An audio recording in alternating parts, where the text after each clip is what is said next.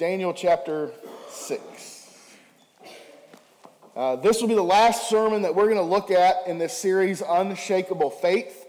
Uh, the series through uh, the first six chapters of Daniel. The concepts that we've been looking at is how to have an unshakable faith uh, in a world that is anti Christian, anti God, anti holiness, uh, a world that says live however you want, whenever you want, do whatever you want, whenever you want. Uh, that's the world that these guys, these people, Daniel, Shadrach, Meshach, and Abednego, were put into. Think back, this is the exile, the Jewish exile period. The nation of Israel was uh, divided into two uh, Israel in the north, Judah in the south. Israel, the northern kingdom had fallen uh, several, several years before Judah. Uh, Judah has now fallen to the Babylonian Empire because they rebelled against God.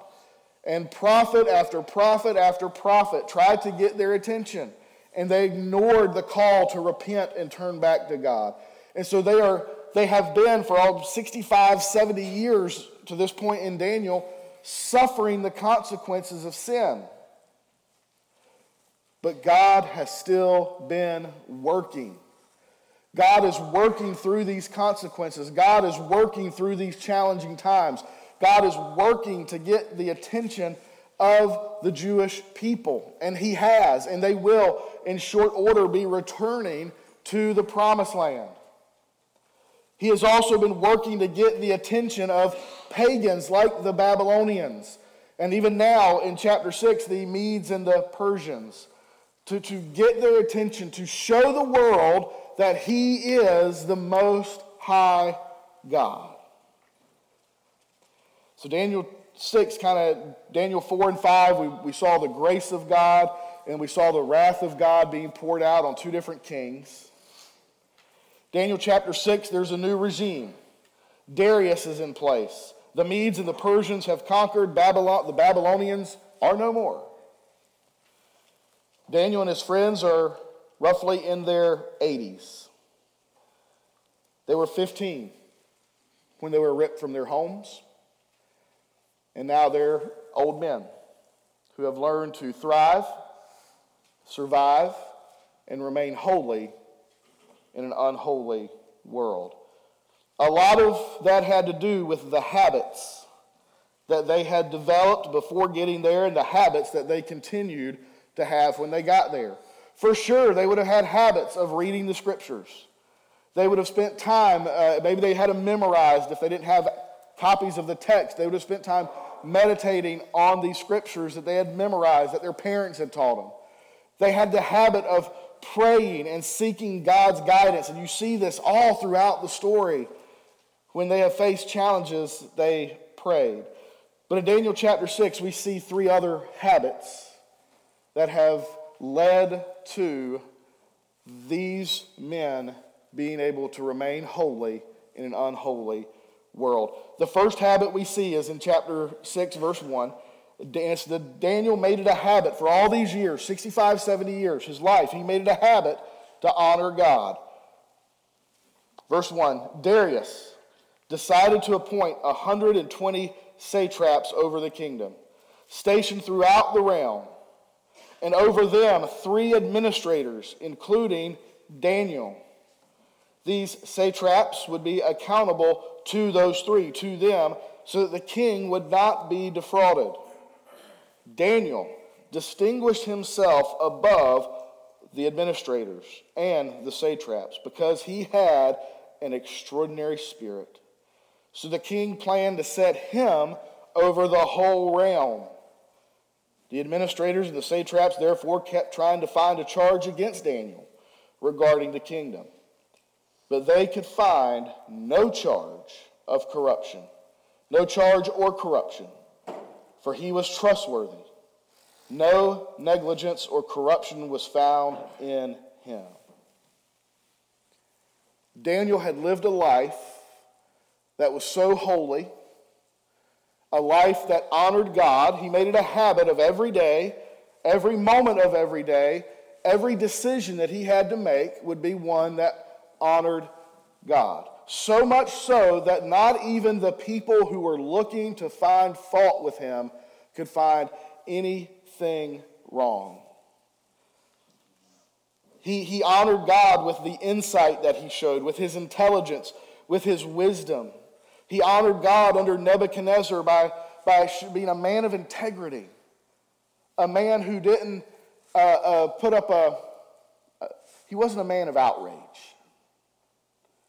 He was a man who just ever asked God, What do I do to honor you here? I would do, I was talking to Steve before church. I would do good to ask this question before every basketball, football game, baseball game I go to. It's what I'm getting ready to speak to an official going to honor God. Anybody with me? Sports. It's what, I'm, it's what is getting ready to come out of my mouth going to honor the Lord. Maybe if I asked that question before going into the sporting events, I'd learn to keep my mouth shut. Because that's about the only thing I can say with bad referees that'll honor God is nothing. Every situation Daniel faced, he says, How can I honor God? How can I serve God? 65 years of asking the same question. 65 years, two kingdoms, two kings. I mean, you know that new kings come in and new kingdoms come in, and they often kill everybody from the old regime, right? Daniel was such a man of wisdom, such a man of integrity, such a holy, God honoring man that the world was able to see that. The world was able to see that Daniel is different. He's not a gossiper, he's not a backbiter, he's not going around doing things to to get ahead. He just simply lives his life honoring God. Which kind of leads into the next habit. The second habit is he was, he was in the habit of pleasing God and not people.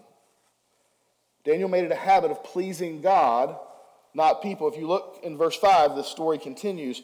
Uh, again, remember, there's people trying to, to attack Daniel. All the other satraps and the other two administrators, they, they're trying to tear Daniel down. So, verse 5 Then these men said, Well, we will, ne- said, we will never find any charge against this Daniel unless we find something against him concerning the law of his God. So basically, they're saying, Look, we've got to put him at odds with the king and his God. We've got to find a way to make him choose are you going to honor God or are you going to honor the king? And so these very sneaky, conniving uh, Persians, Medes, verse 6, the administrators and the satraps, they went together to the king and they said, May King Darius live forever. Brown nosers, right? That's what they are. Um, there's other words. Uh, suck ups. Oh, King, you're so awesome. Oh, King, we love you so much. May you live forever. All the administrators, verse 7, in the kingdom, the prefects, the satraps, the advisors, the governors, have agreed. So apparently everybody has agreed that the king should establish an ordinance and enforce an edict that for 30 days, anyone who petitions or prays to any god or man except you, the king, will be thrown into the lion's den.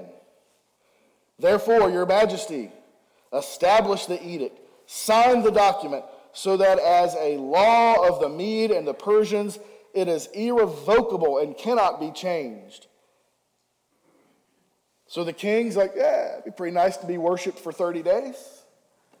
It'd be pretty nice to have people praying to me for 30 days. I'll sign that document. When Daniel, verse 10, learned that the document had been signed, watch this. If he wanted to please the king, if he wanted to make the king happy, if he wanted to please all these other administrators, his peers, the who's who of the new empire, he would have went along with this. But when Daniel learned that the document had been signed, he went into his house. and he opened, and, and the windows in its upstairs room were opened toward Jerusalem. And three times a day, he got down on his knees and prayed and gave thanks to his God just as he had done before. The habit of prayer, the habit of honoring God, the habit of caring more about what God thinks than what people think is on full display. But of course, verse 11, then these men went as a group, found Daniel, Daniel petitioning and imploring his God. So they approached the king and asked the king about his edict. Didn't you sign an edict for that thir- so that for 30 days any person who petitions any god or man except you, the king will be thrown into the lion's den? And the king answered, As the law of the Medes and the Persians, the order stands. It is irrevocable. Then they replied to the king, Daniel, one of the Judean exiles has ignored you, the king, and the edict you signed, for he prays three times a day. Tattletales, that's what these are. As soon as the king heard this, he was very displeased. He set his mind on rescuing Daniel and made every effort until sundown to deliver him. Then these men went together to the king and said, You know, your majesty, that, this is the, that it is the law of the Medes and the Persians that no edict or ordinance the king establishes can be changed. Daniel was faced with a choice please the king, please these other people, and save his life, be accepted into that society, or honor and please his God and be thrown into a den of lions. Daniel chose to please God over people. He chose, much like Shadrach, Meshach, and Abednego in the fiery furnace, Daniel said, We will please God even if it kills us. We will please God even if we have to sit alone in the cafeteria. We will please God even if it means getting fired from my job. We will please God even if it means making everybody else in the world angry. We will please and honor God no matter what. And, listen, here's the thing you're never going to make everybody happy. I mean, you know that, right? There's no way that Daniel could have made these people happy. I mean, how much better of a person do you get? There's nothing wrong with him. He's as close to perfect from a biblical standpoint as you get without your name being Jesus. Obviously, Jesus was ultimately perfect. Daniel would have had mistakes and he would have been a sinner. But Daniel was so close to perfection. And yet he still can't make everybody happy. There's times in life we're not going to make people happy. So the question becomes what makes God happy? What pleases God? Jesus told his disciples, listen, you 12, you're going to go through it. The world hated me, they're going to hate you. Paul tells a, a young pastor named Timothy, he says, All who want to live a godly life in Christ will be persecuted. That's it. When we, we can either try to please those around us, we can accept the direction of the world and the direction it is going just to make people happy, or we can please God. You know, churches in the culture we live, churches have a choice. Churches can please the world and fill their pews with thousands and thousands of people by making them happy and making them feel good and saying exactly what they want to hear, accepting any lifestyle that's out there. Or a church can say, we're going to stand on the truth of God's word no matter what. Might be smaller, but it'll be healthy and it'll be holy. All churches, especially in this country, are facing that dilemma. Are we going to please God or are we going to please people? Because churches who say they're going to please God, they may very well end up in the metaphorical lion's den. So Daniel decides he's going to do what he's always done he's going to pray. And not only is he going to pray, he's going to make sure he does it in the same room he's always done it in, a room that is open to the world. He's not going to go hide. Now, I do want to step back for a moment and just say this. I, we have missionaries And we have churches all across Asia who are secret churches. They are hidden from the government. That's not the same thing we see here. Okay? Those churches are, are and those missionaries are reaching people, and they live their life openly Christian. They just meet in secret so they can continue to do the work that God has called them to do. But Daniel opened his doors, knowing that the peeping toms were up in the tree. Saying, I bet he's going to pray today.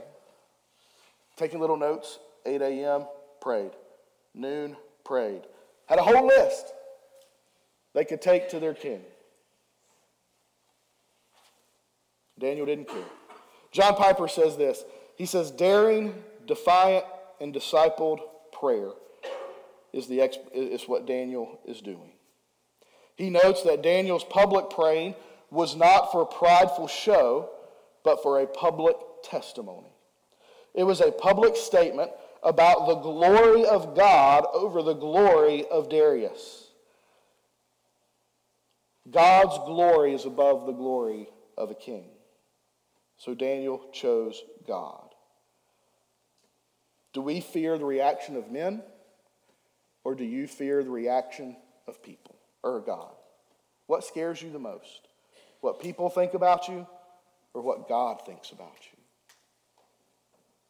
I hope it's what God thinks about you. The last habit I think we see is that Daniel had made a habit of trusting God in every situation. Again, you see that all the way through. Daniel, Shadrach, Meshach, and Abednego made it a habit of trusting God in every single situation. Verse 16. So the king gave the order, and they brought Daniel and threw him into the lion's den. Now, I want, I, I want you to get a picture. I want you to get it right. A lot of times we see pictures of this or children's Sunday school lessons, and Daniel's often depicted as a teenager or a young man. Daniel's 80 years old when they throw him into this lion's den. Okay, he's not a young man. They probably didn't have to push him too hard. Okay? He, he, he just fell in there at 80 years old. I just want you to, I want you to know that. That this 80 year old man who had been faithful all of these years said, I will remain faithful. And the king said, continuing in verse 16, May your God, whom you continually serve, rescue you. Even the king loves Daniel. Even the king has seen the power of the Most High, where he's like, Daniel, I made a mistake. I wrote the edict. There's nothing I can do about it, but I hope your God saves you.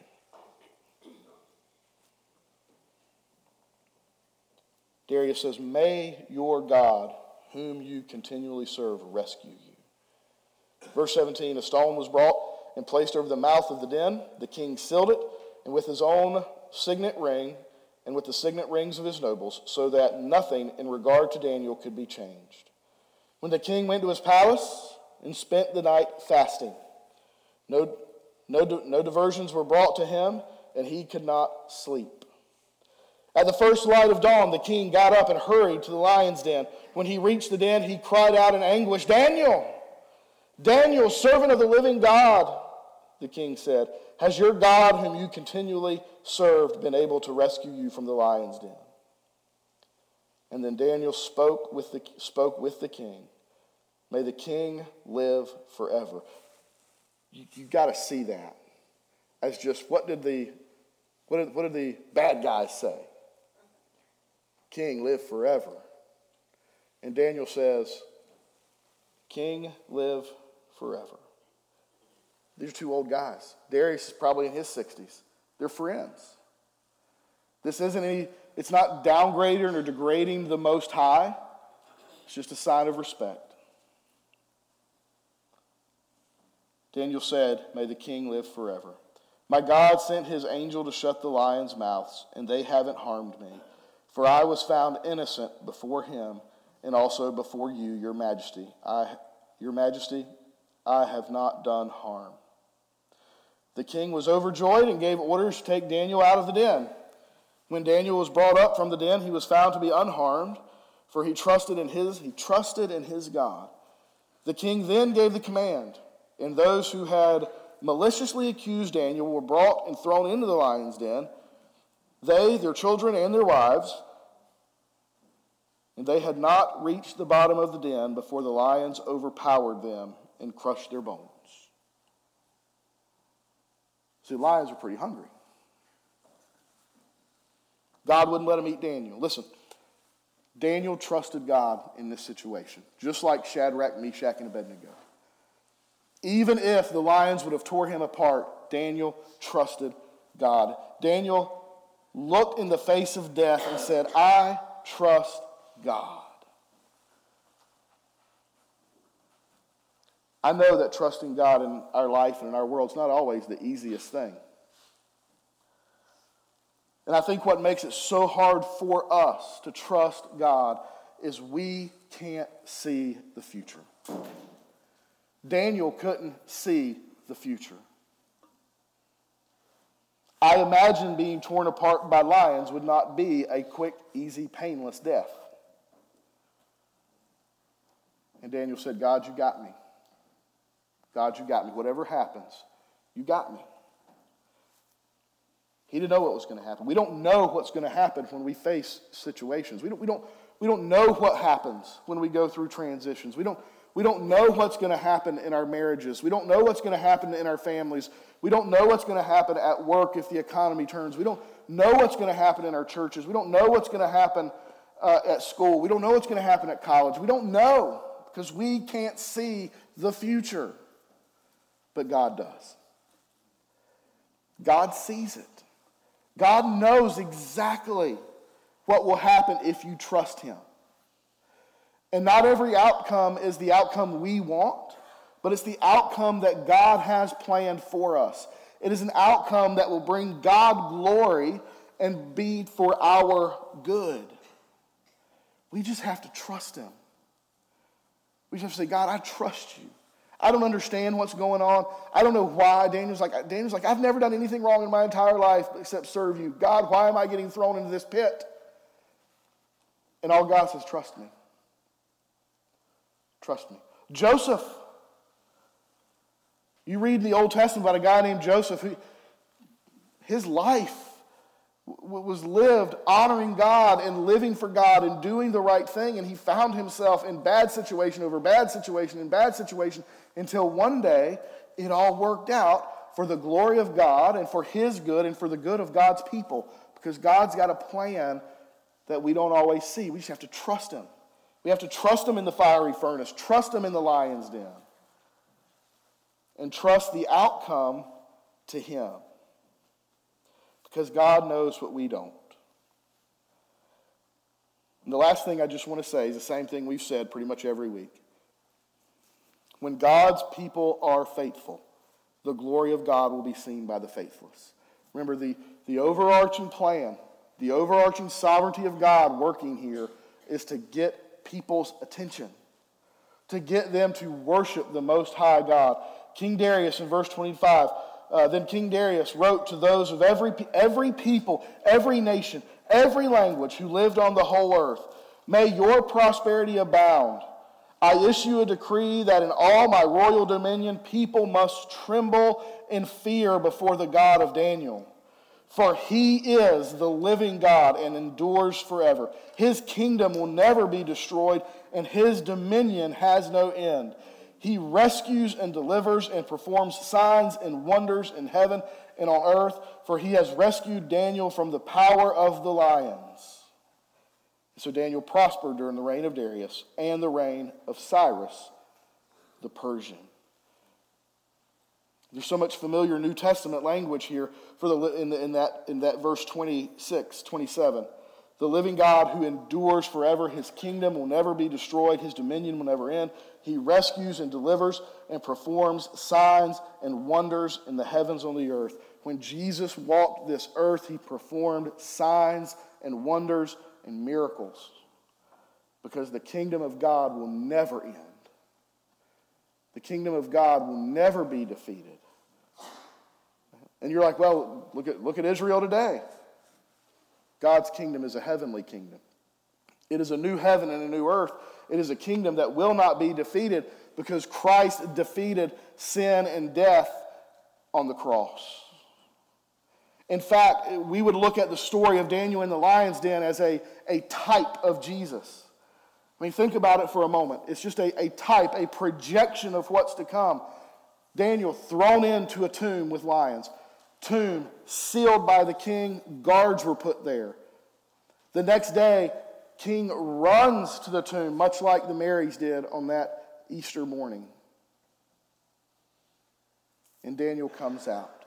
Again, Daniel is not Jesus, but it's a type pointing us to our Savior who will be buried in a tomb for three days and who will come out alive and well, conquering sin and death, because the kingdom of God will never, ever be defeated.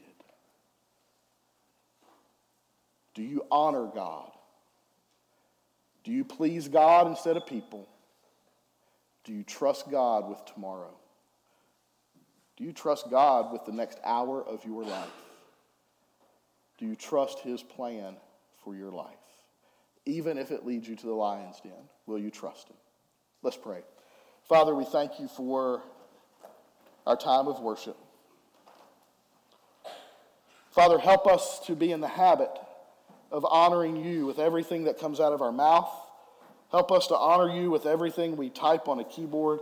Help us to honor you with our actions. Help us to honor you with our emotions. Help us to honor you above all else. Help us to live lives pleasing to you, even if it's displeasing to other people. And Father, just help us to trust you. Help us to know that you are absolutely 100% in control of every situation we face. We just have to surrender our life to you. We have to surrender our selfishness. We have to surrender our, our, agendas. We have to surrender our thoughts and our emotions to you and just trust you to help us to grow and to be the people you have created us and desire us to be.